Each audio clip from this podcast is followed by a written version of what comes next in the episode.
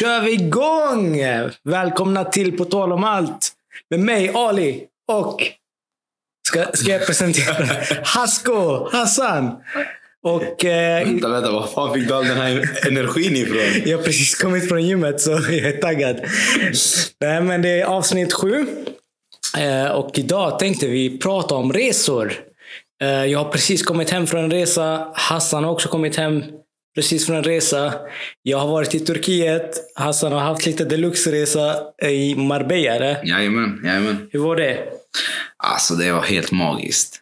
30 grader. Man vaknar upp, jobbade på dagarna. Eh, ja, bredvid en pool och njöt av solen. Alltså, nej, det är helt magiskt.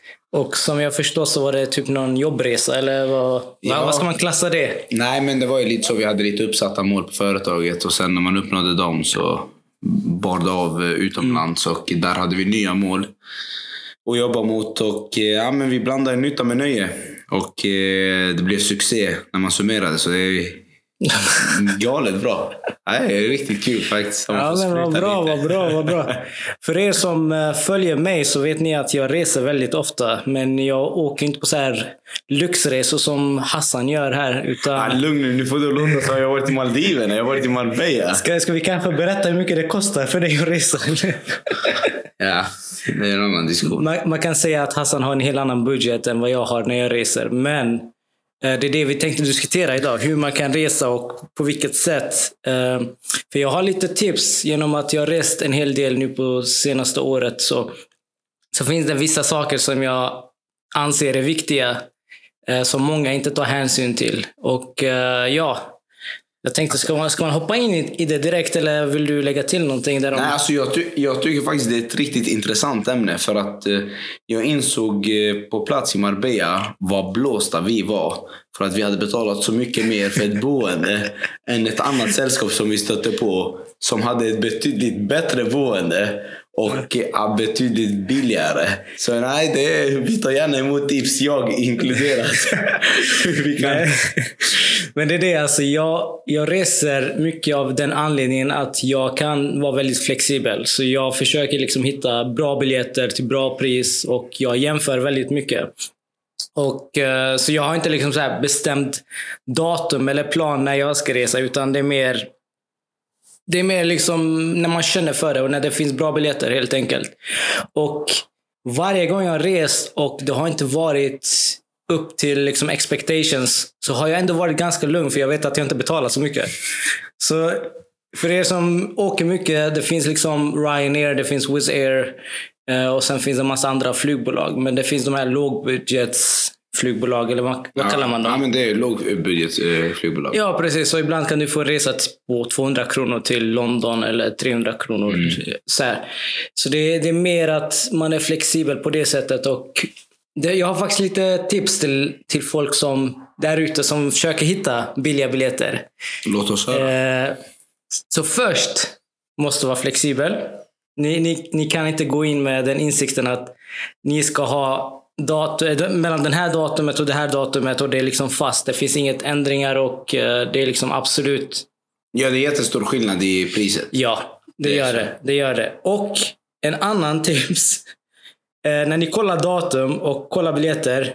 Se till att ni ska också boka samma dag. För att allt ni gör med den liksom hur ska man säga, IP-adressanslutningen eller den webbplatsbesöket. Algoritmerna där. Ja, så kommer de, de vet det. Så nästa gång du går in så kommer de säga, ja men det finns två biljetter kvar. Och sen tredje Den- gången, Den har jag faktiskt också Ja. eh, reflekterat över. För att eh, man har stött på den många gånger. Att jag går in på en sida och sen går jag ut, kommer tillbaka efter några timmar senare bara och så ett helt annat pris. Eller Exakt. Mm. nu är det bara två biljetter kvar. På samma sätt, och sen när man trycker så blir priset dyrare. Nu har priset förändrats eftersom det är hårt, eh, högt tryck på just denna resan. Precis. Och såklart så använder alla olika sätt att marknadsföra sig. Så det här gäller inte alla, men överlag. Ska ni boka biljetter så gör det samtidigt som ni söker efter biljetter. Eh, gå inte in och kolla flera gånger. Eh, Jag har, jag har läst någonstans att när du har kollat resor så ska du rensa historiken. Det funkar på vissa. Eh, Men eftersom du ansluter via ett IP-adress, det är liksom samma anslutning, så kommer den sparas. Det här, att den här Även om man rensar hela cachen. Ja, det spelar ingen roll. Det är samma IP-adress fortfarande. Om inte du använder någon VPN eller något annat. Vad jag gör, så jag, jag brukar kolla via telefonen för att till och med det avgör eh, hur prisskillnaden blir på biljetter. Så ibland så har du liksom datorn. Du går in på Ryanair säger vi och ska boka.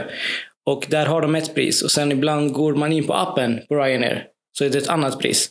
De vill att folk ska liksom vara mer villiga att betala via appen direkt. Och då kostar det mindre än de som liksom planerar och sätter sig vid en dator. För då vet de att det här är liksom...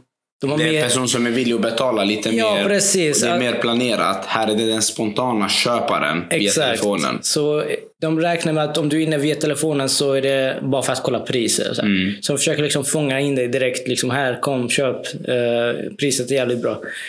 Eh, så det spelar någon roll. Och vad jag brukar göra, jag går in på webbsidan, kollar priser. Och sen är jag ansluten via wifi. Så jag rensar och tar bort wifi och ansluter mig via mobilnätet istället. Så 4G. Ah. Då är det en helt nytt IP-adress. Eh, och då går man in där och eh, söker efter de biljetter eh, som man är ute efter. Och sen eh, nästa tips. det är boende. Och där har jag fått till mig ett tips som jag kan faktiskt dela med mig. Jag tror att du kommer säga samma som jag tänker säga nu. För detta lärde jag mig nu i förrgår. Ja, men jag kan, jag kan säga så här. Eh, Det är väldigt individuellt också. Det får man också tänka. Det finns vissa som har inget problem med att bo med andra människor. Liksom att ta, vad kallar man det, gemensam boende eller så. Mm.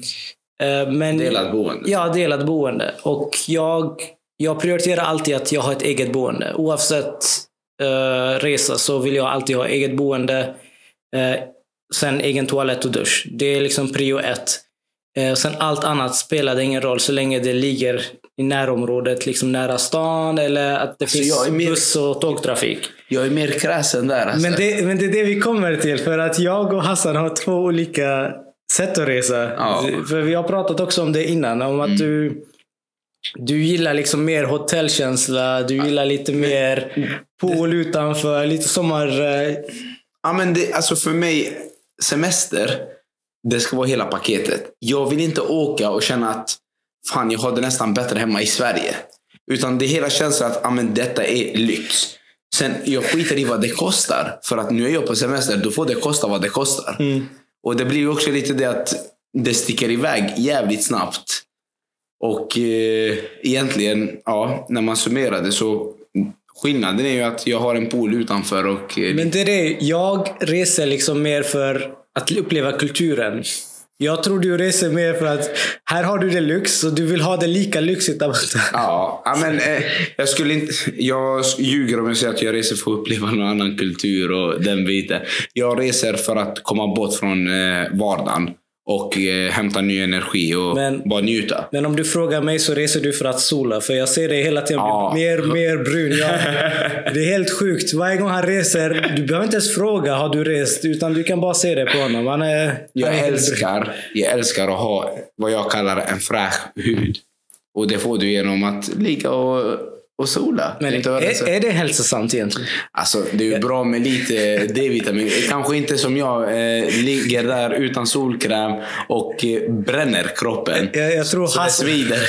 Så, jag tror Hassan tror att man kan spara över de här D-vitaminen under vintertid också. Så slipper han ta de här, de här tabletterna. ja. Nej, jag är, jag är glad för att sola och jag, jag brukar faktiskt även på vintern försöka få in en solsemester just av den anledningen att eh, Mm. hålla sig fräsch året runt och känna sig levande. För det finns inget värre än att bara känna att amen, man ser ju sjuk ut när man inte solar.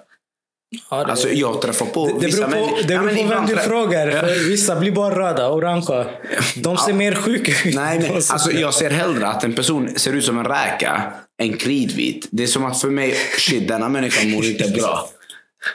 Nej, men, eh, om man ska vara, vara honest, det är min teori. Men Okej, eh, vi fortsätter med tipsen och boende.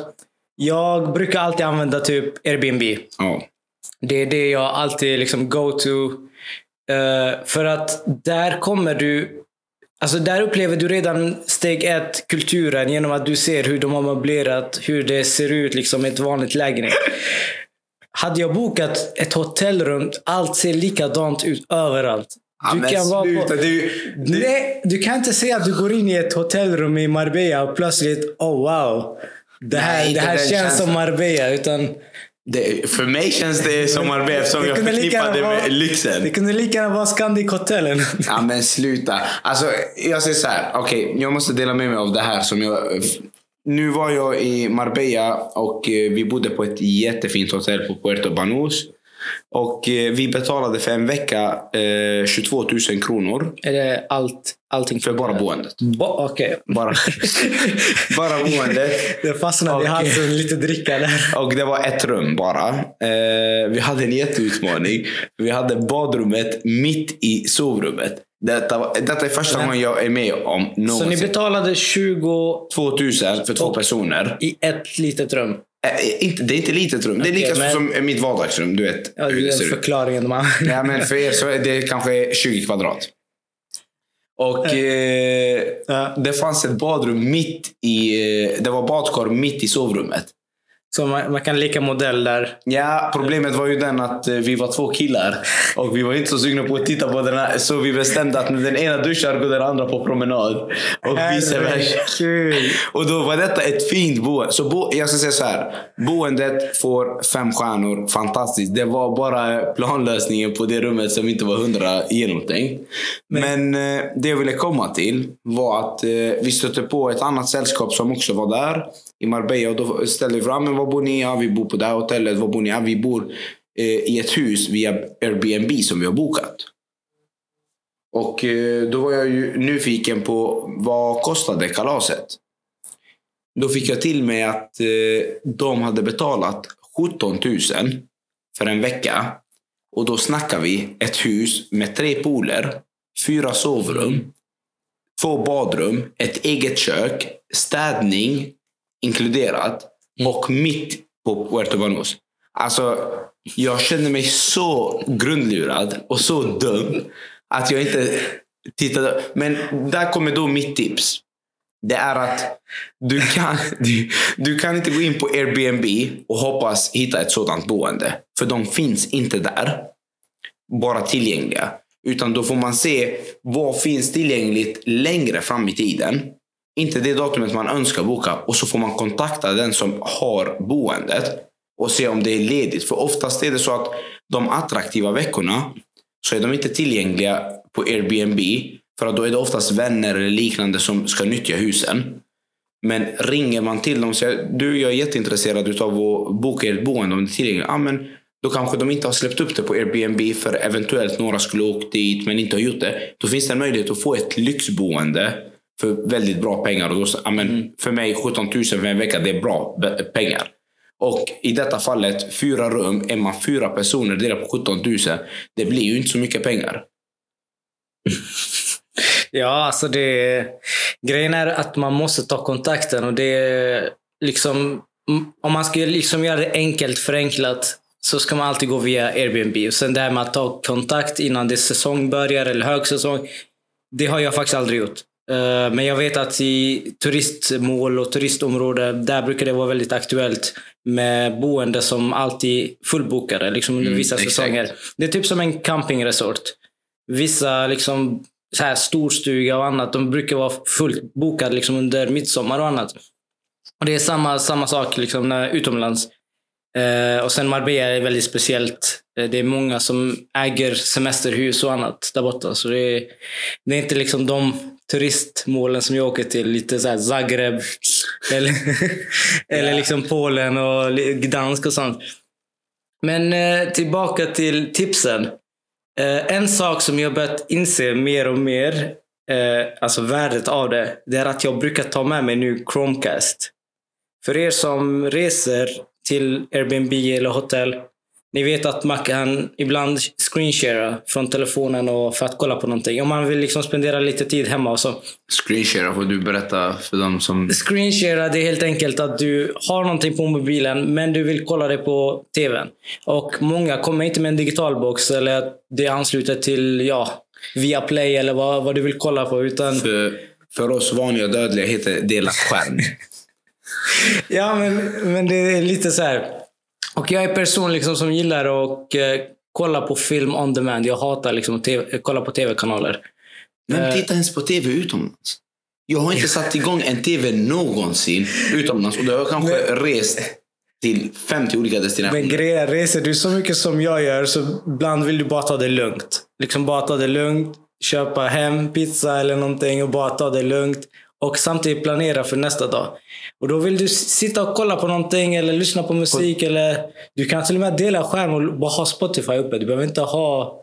Men, Och men- grejen är- Okej, okej, det- ja. Mm, ja, jag hör dig, jag hör dig. Jag hör dig. Ska du, ska du liksom ta en billig boende via Airbnb så får du räkna med att alla har inte smart-tv och sånt. Mm. Och eh, alla har inte liksom allt du har hemma. Liksom att du har eh, järn, vad heter det? Strykjärn. Strykjärn, exakt. Eh, och annat. Liksom. Så det som finns i vanliga fall på hotell. Men eh, då får man ersätta med annat. Och just för det här tvt har jag hittat själv en lösning. Jag har inte liksom kollat upp det eller någonting. Så jag brukar ta med mig en sån här Chromecast. eh, Det är liksom som en USB-sticka som du stoppar in i tvn. Och sen plötsligt blir det en smart-tv och sen kan du ansluta dig och screenshare och kolla på filmer och göra vad fan du vill. Men jag, alltså, jag tror faktiskt du är jävligt unik med att titta på tv när du är utomlands. Ska vi fokusera på det? Nej, jag kan inte, jag kan inte släppa. Om du åker utomlands så är det i syfte att uppleva något annat. ja, men någon gång måste du komma hem, eller hur?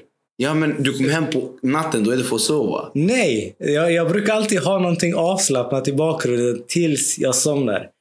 Ibland- herregud, är du sån som måste ha tvn igång för att somna? Okej, jag, jag har inte tv för så här white noise. För det finns de som har liksom tv bara för att höra det. Åh herregud. Jag är lite mer att jag har tv, jag kollar på det, sen känner jag okej, nu, nu börjar ögonen slockna. Så det är dags att stänga av det och försöka sova. Men alltså, jag, det här är liksom undantag för min del. För jag, jag, jag jobbar ju med film, och jag gillar media, och jag gillar att kolla på saker. Eh, och för det mesta så kollar jag YouTube. Eh, och det är där jag kommer in, där delat skärm som Hassan kallar det. Jag kallar det för screen sharing. så det är därför jag kollar mycket på TV, men annars är det inte så. Men jag, jag tänker så här. När du ska åka utomlands. Vad är den främsta anledningen? Är det att uppleva en ny kultur? Det är för att se vad de har. Eh, Så ja, det är liksom eh, uppleva kultur, promenera en hel del, träffa nya människor. Eh, Är du sån som pratar med randoms? Det är det, det, är det jag faktiskt gör. Eh, inte, inte prata helt... Inte, Går ut på stan. Hello, my name is Harley. inte, inte såna här creepy guys eh, som står runt en törn och bara väntar på att folk ska komma förbi. Utan mer att jag har liksom haft sån här utmaning. För jag är väldigt introvert, Hassan är extrovert. Så jag har liksom alltid... Jag har alltid vänt mig till min telefon när jag ska försöka hitta lösningar på saker. Men eh, ju mer jag åker själv och reser själv, för jag reser själv för det mesta och träffar folk på plats istället. Så har det varit så att jag ibland behöver ställa frågor till folk. Och då lägger jag ifrån mig telefonen bara liksom, ah, fuck it. Jag ska bara fråga, ah, finns det några bra restauranger? Finns det någon sushi-ställe? Finns det någon lokal eh, pub eller något liknande liksom, där man kan kolla fotbollsmatcher eller så? Och eh, oftast de man frågar har koll på läget. Liksom. Det är inte andra turister. Eh, för jag vänder mig oftast till områden där det är lokalbefolkning och inte liksom hotellboende och massa turistställen. Det, det har jag varit dålig på faktiskt. Mm. Att besöka... Senast jag gjorde det, var när jag var i Egypten. Då åkte man ut i öknen Mm. någonstans och då fick man se hur de har det på riktigt. För när man bor i en resort, det är lyxigt, det är palmer, det är fantastiskt, det är Röda havet. Alltså, Mm. det, är, det är magiskt. Du känner att ja, men, detta är inte så dåligt. Men så får du röra dig utanför grindarna, för det är gated community. Så så fort du rör dig utanför grindarna då ser du att shit, det, det är fan inte glamoröst som det ser ut här inne.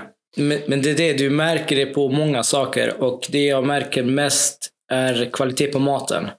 Åker du till så turistområden och försöker liksom käka lokal, lokalmeny eller någonting som de har där. Eh, då oftast får du sämre kvalitet på mat när du är i de här turistområdena. För de, de har det liksom rent business. Det är, ingen, det är ingen som har startat det som en familjeägt restaurang i många, många år. Utan det är mer att någon har öppnat det, den har betalat en hel del pengar för att ha just den här gatan eller området.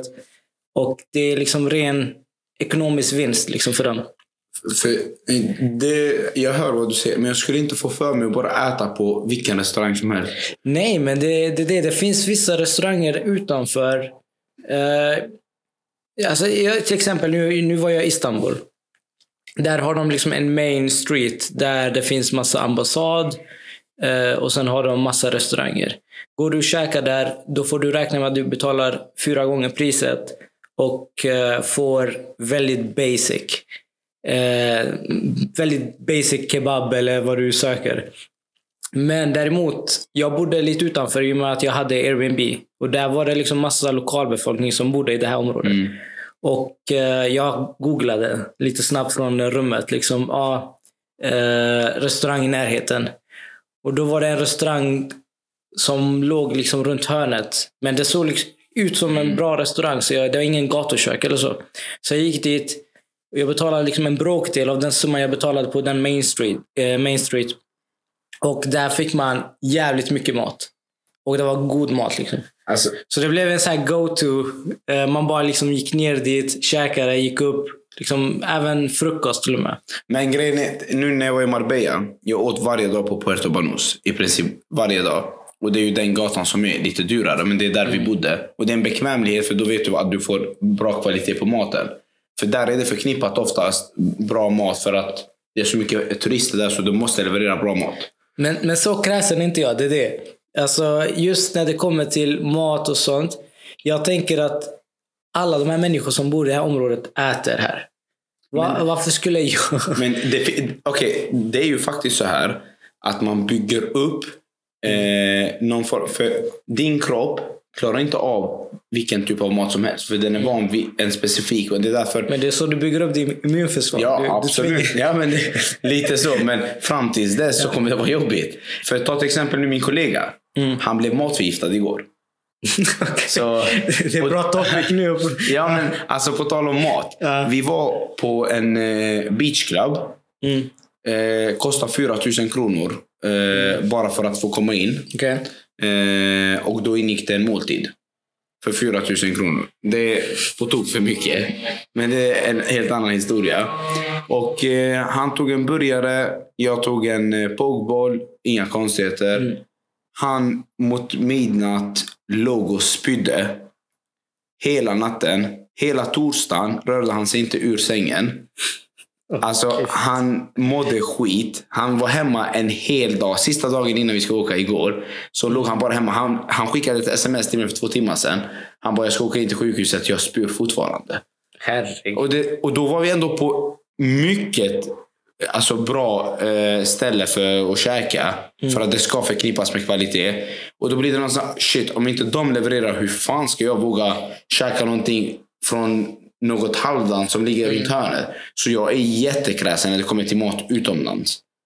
Men alltså, så den här liksom inställningen kan du applicera till allt annat också. Liksom, ja, det finns risk med detta och detta. Ja, ja. Men, men så kan man inte heller se på saker. Det, det är därför man kommer ut ur sin comfort zone och upplever liksom en helt nytt plats. Annars är man hemma i Sverige och liksom chillar i sin säng och aldrig kommer ut för att man, man är rädd att bli matförgiftad eller träffa på fel Okej. folk. Folk, folk som känner mig vet att jag älskar mat. Så det är ingen risk att jag inte äter Mm. mat. Och eh, är jag hungrig så kommer jag äta vad fan som helst. Det är inte, för, eh, missförstå mig inte. Men om jag får välja så kommer jag alltid välja en finare restaurang och pröjsa någon krona mer. Istället för att chansa och äta på något halvt. För jag var ju i Dubai för två år sedan. Och eh, äter du i Dubai, eh, i marinan. Då gick en middag på 500 kronor per person, 600 kronor per person. Åkte du bara två kilometer utanför, då fick du en middag för 100 kronor. Det finns ju sådana hemkörningar som eh, vad heter det i Sverige? Foodora. Ja. Så finns det något som heter Talabat i Dubai. Mm. Alltså, och då levererar de från de bästa restaurangerna också. För 100 kronor fick du mat motsvarande 2000 kronor på marinan. Så det kunde jag beställa till hotellet någon gång istället för att åka in till marinan och betala det 20 dubbla. Så på så sätt, det är inte så att jag kommer alltid dras till det dyraste. Men någonstans måste man ändå säga, okej, vad är det jag faktiskt stoppar i mig? För hur kul är det att gå ner i pris, betala billigare bara för att eh, spara på några kronor och sen du matförgiftad resten av resan? Men Grejen är så att jag tänker långsiktigt. Det, det handlar inte om att jag ska försöka vara snål på en resa utan det handlar mer långsiktigt. Betalar jag mindre då kommer jag kunna resa mer under hela året. Oh. Men du har, du har liksom... du väl är på semestern, då ska du inte behöva vända Nej, och vrida men- på varje krona. Men, men det är det jag inte gör. Det är det jag inte gör. Jag bara tänker lite mer smart och strategiskt. Så många gånger liksom, boendet är billigt, flyget är billigt. Då kan jag använda fler, alltså resten av pengarna på att uppleva saker istället. Så det du lägger kanske, vi ser, vad var det, 22 000 på hotell. Jag la alltså på bara boende, jag var i tio dagar i Istanbul. Bara boende la jag 3000. Så vi kan, vi kan säga att 19 000 är kvar. 19 000 har jag. För resten av de dagarna. Det här är bara boende. Liksom det, det är det jag menar. Liksom, att man kan spara pengar på många olika sätt. Men många vet inte det. För att de tänker, ja men jag går in på booking.com eller jag, jag går in på det första bästa. Eller att, för många gånger blir du lurad. Men alltså jag kan säga så här att jag har ju till exempel eh, åkt till Kap Verde en vecka all inclusive direktflyg med Emirates och eh, fått en resa för 7000 kronor. Och då är det med flyg, boende, all inclusive, allting för 7000 kronor. Så det är också lite, jag kollar ju mycket resor hela tiden också löpande. Men för mig, när jag väl har bestämt, okej nu ska jag åka till Marbella. Nu ska jag åka till Mallorca eller vad det kan vara. Då har jag en budget, ja, men då har jag avsatt en summa pengar. Och den är ju avgörande beroende på destination. Men det är ju de pengarna som är för den här resan. Då har man kalkylerat på det. Men sen väl på resan. Då är det... Alltså, då Går det över Ja, nej, men för mig då blir det någonstans, okej jag vet att jag har koll på det. Så länge för mig jag har koll på helheten. För det kommer kosta att åka på resa. Det är inte gratis. Det ska man inte sticka under stol. Alla har inte råd att åka på en semester en vecka bara sådär. Många sparar i flera år för att få eventuellt ha råd att åka på en semester. Men det är det vi försöker ändra på här. För att ibland, ja. ja. alltså, det är det liksom, man kan resa billigare, man kan leva billigare utomlands. Eh, Det är bara att man måste vara lite mer flexibel och man måste ha tid och liksom lägga på detta. Så att man inte bara bokar det första bästa. Och eh, ja, är man en grupp av människor och ska åka en viss datum för alla har tagit ledigt, då blir det betydligt svårare. Då kan man inte anpassa sig. Eller man kan inte liksom ändra bättre- om. Då är det bättre att hitta ett flyg som är billigt och sen ta ledigt efter flyget som är det bästa för just ert resemål. Ja. På, ta, på tal om flyg, åk aldrig med Pegasus. Ja.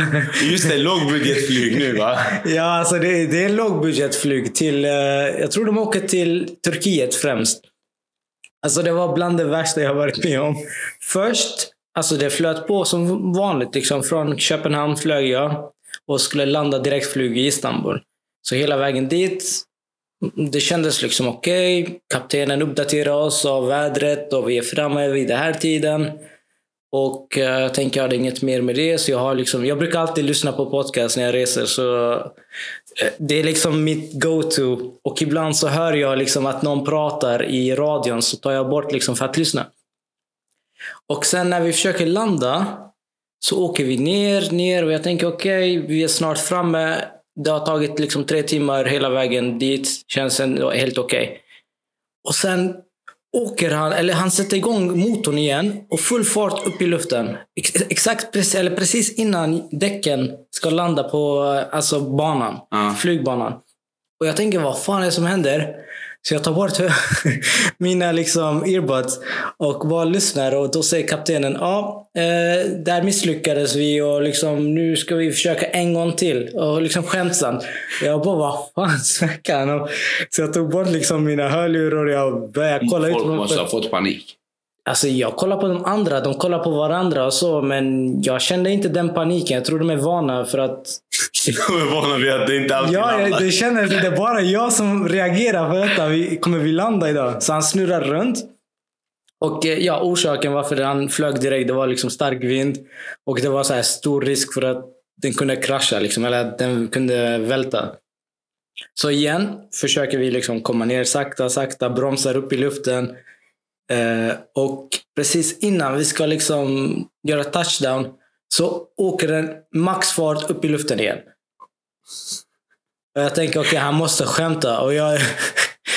Grejen är, han åker runt igen. Och jag tänker, okej, okay, det här måste jag liksom filma. Jag, om jag ska dö så vill jag få det på film. Ifall någon hittar din telefon. ja. Så som tur, sista och tredje försöket så landar han. Och folk börjar applådera. Det tänkte jag faktiskt säga. Ska man applådera? Jag brukar alltid applådera. Alltså, Idag, eh, nu igår, alla tittade snett på mig. Om man ska applådera någon gång så ska de landa på första gången. Inte på tredje gången. För då, då har de liksom tappat sin chans att få en applåd. Ifrån mig i alla fall. För Folk började applådera som att han var liksom elitpilot eller någonting och landat flyget direkt och så här. Så jag bara liksom get, me, get me the fuck out. Nej men det var, det var riktigt sjukt faktiskt. Så jag... har, du, har du flygfobi? Alltså, du... Nej, det är det jag inte har. Jag... Efter eh, denna resa? Efter så... den här resan, så tänk, alltså, nu även på vägen hem till Sverige med Pegasus.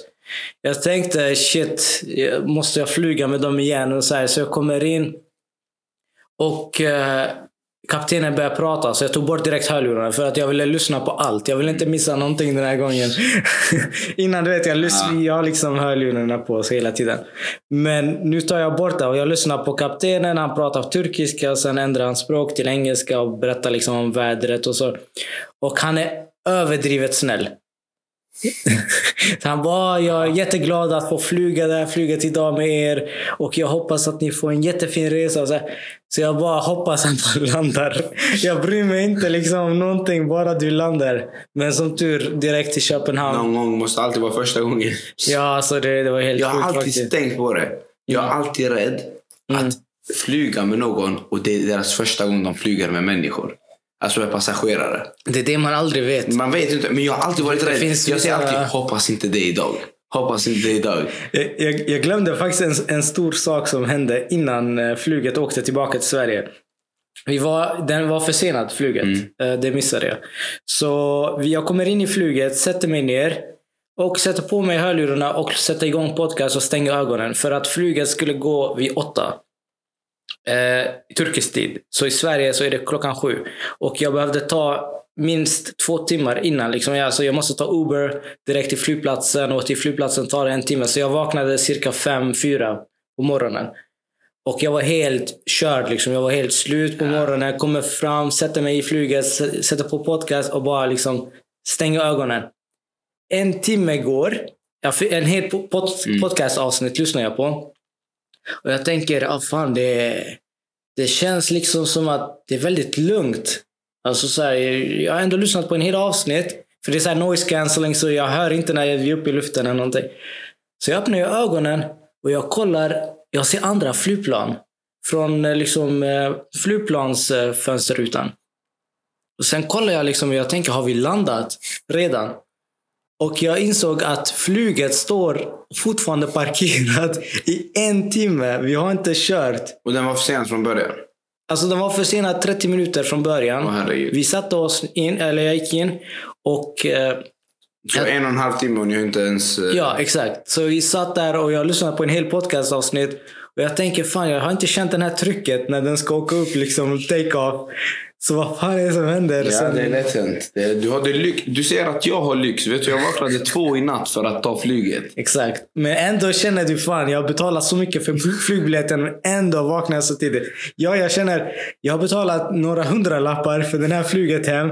Skitsamma, jag lägger de pengarna på Uber tillbaka. Ja, ja det, alltså, men det blir ju lite det att ska man åka till, Det finns ju de destinationerna som inte kostar så mycket. Till exempel, vi pratade med de inhemska människorna som eh, bor där. Och då sa de att ah, men, det var vissa som bor i Mallorca som kommer till Marbella. Mm. Och då sa ah, men hur tar ni er hit? Ah, men med flyg. Vad kostar flyget? 100 mm. kronor. Ja, men det går väldigt ofta och det är många som åker med. Det är därför. Och det blir någonstans att, ja. aha, ja. Så billigt kan det vara. Men när vi sa att ah, men vi betalar bara för flygbiljetter mm. 600 euro. Ja. Då blir det oj shit vad gör ni här? Mm. Alltså typ så, är det värt det? Ja, men det, det är lite så. Om man ska summera det. Eh, vill ni resa billigt och eh, uppleva kultur, lyssna på Ali. Och en, jag glömde en, en viktig sak faktiskt. Eh, när ni bokar biljetter, boka, eller först försök alltid boka från flygbolagets webbsida. Bokar ni via en resebyrå, då kan ni liksom... De måste skära emellan. De måste Då- tjäna på det. Inte bara det, alltså ibland kan det vara lite billigare. Via, de har så här erbjudande ibland, så det kan skilja sig några hundralappar. Men alltid boka via flygbolaget för att händer det någonting med flyget, då finns det alltid någon form av ersättning och någon form av eh, Lösning på alternativ bokning. Gör du det via en resebyrå, då får du ställa dig i kö och de tar hand om massa olika flyg med olika flygbolag över hela världen. Liksom.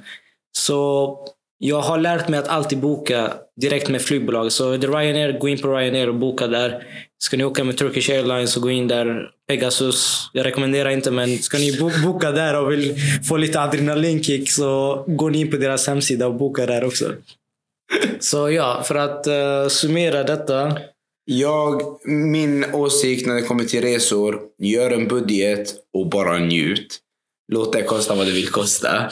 Men när ni väl är där, syftet för mig med resor det är att komma bort från verkligheten, från vardagen och komma bort och få njuta utav oftast värme. Det är sällan jag reser till vintern.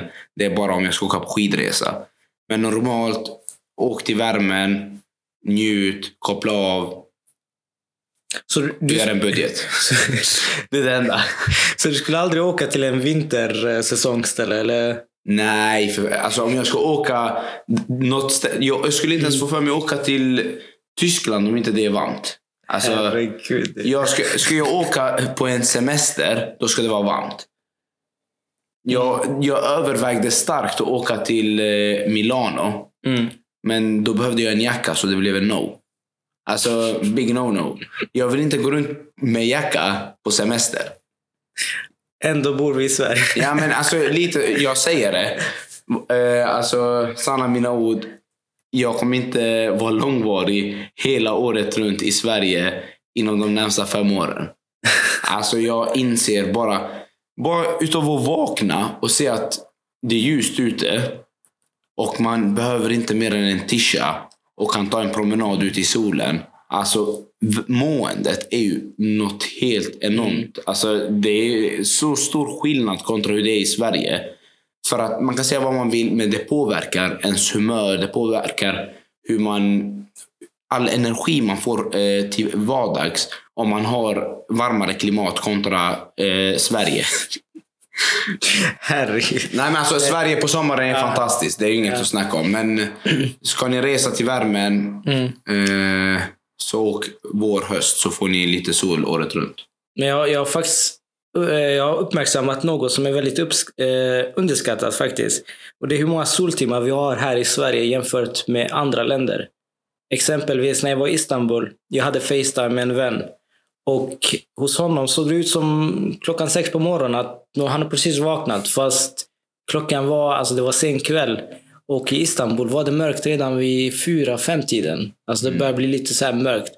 Här i Karlskrona i Sverige så var det jävligt ljust fortfarande. Och då börjar man inse, shit, hur många soltimmar har vi? Och, alltså, och det är lite just eh, på det spåret du är inne på. Sverige generellt på sommaren, helt fantastiskt. Det är helt meningslöst att åka utomlands på sommaren. Om det är en fin sommar i Sverige. För Sverige är fint på sommaren. Det är mysigt. Det är, du, du får allt det du önskar. Det är människor i rörelse. Oftast, ja, men, Karlskrona, vi har en skärgård. Nära till havet. På papp. Överallt. Alltså, det blir bara en Allt stänger fortfarande 18.00. Nej, men det är en levande stadskärna. Allt blir så mycket mer levande. Men det är ju egentligen vintern vi har utmaningen att lösa. Och där eh, har jag förhoppningsvis en lösning inom något år. Genom att eh, ja, men man kanske bosätter sig i ett varmare land säsongsvis. Vinterhus istället för sommarstuga. Nej, ja, lite så. Ja, men, ja, Ja, då... eh, ska, vi, ska vi summera det där? Att eh, Ja, det... Ali älskar budgetresor. Eller, Alltså jag, skulle, jag skulle inte kalla det budgetresor, jag skulle kalla det strategiskt smarta resor. Jag, jag är av motsatt åsikt. Så ja, Nej, whatever. skämt åsido. Eh, ju billigare desto bättre. Jag, jag vill ju givetvis inte betala mer än nödvändigt. Men eh, jag skulle inte ställa in en resa på grund av kostnad i alla fall. Nej, men jag Så. tror inte heller jag har eh, ställt in någon resa på grund av kostnad. Det är mer att jag planerar lite mer eh, efter att jag är flexibel. Mm. Så på det sättet så hittar jag lite billigare biljetter. Men Ja, där har jag den utmaningen att jag har oftast datum att förhålla mig till. Att ah, men denna veckan kan jag vara iväg. ja, må- många tror att jag är arbetslös, men det är så inte fallet i alla fall. Nej, vi jobbar remote bägge två. Så, Yes. Men då så, tack för att ni lyssnade och eh, vi hörs nästa vecka. Ja, nästa Ja. söndag. Sköt om er. Ciao. Ciao.